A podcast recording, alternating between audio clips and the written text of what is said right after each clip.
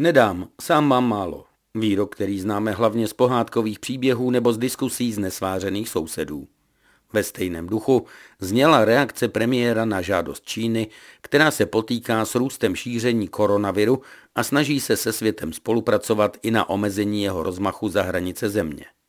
Nevím, kdo předsedovi vlády poradil, nebo jestli šlo o jeho vlastní závěr po nějaké informaci od specialistů na naše zdravotnické zásoby.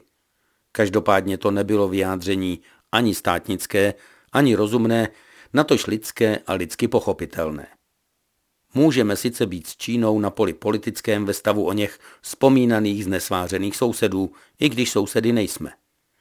Může to i dobře ladit sluchu lidem, kteří mají proti jakékoliv spolupráci s Čínou výhrady a ti také premiérově reakci tleskají. Rádoby vlastenecky si libují, že má předseda vlády na srdci naše občany, my jsme přece přednější a Čína je dost veliká na to, aby si pomohla sama. Nezdá se vám to trochu moc čecháčkovské, nikoli vlastenecké, ale nacionalistické a navíc nemoc lidské a etické?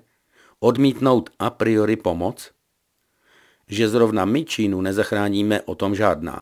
Nezachránili jsme zrovna jen my, ale ani Japonsko po Fukushimě, Austrálii při požárech, na nás nevysela obnova pařížského chrámu Notre Dame.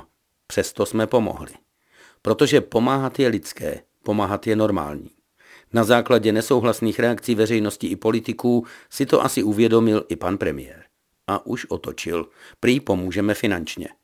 Pošramocený obraz krblíků ze středy Evropy se navíc snaží napravovat i ministr zahraničí. Neměli bychom totiž zapomínat, že mohou přijít situace, kdy budeme pomoc potřebovat my. No, ať už to bude jakkoliv, jsem přesvědčen, že výroky ve stylu nemám, sám mám málo, patří vážně spíš do pohádek.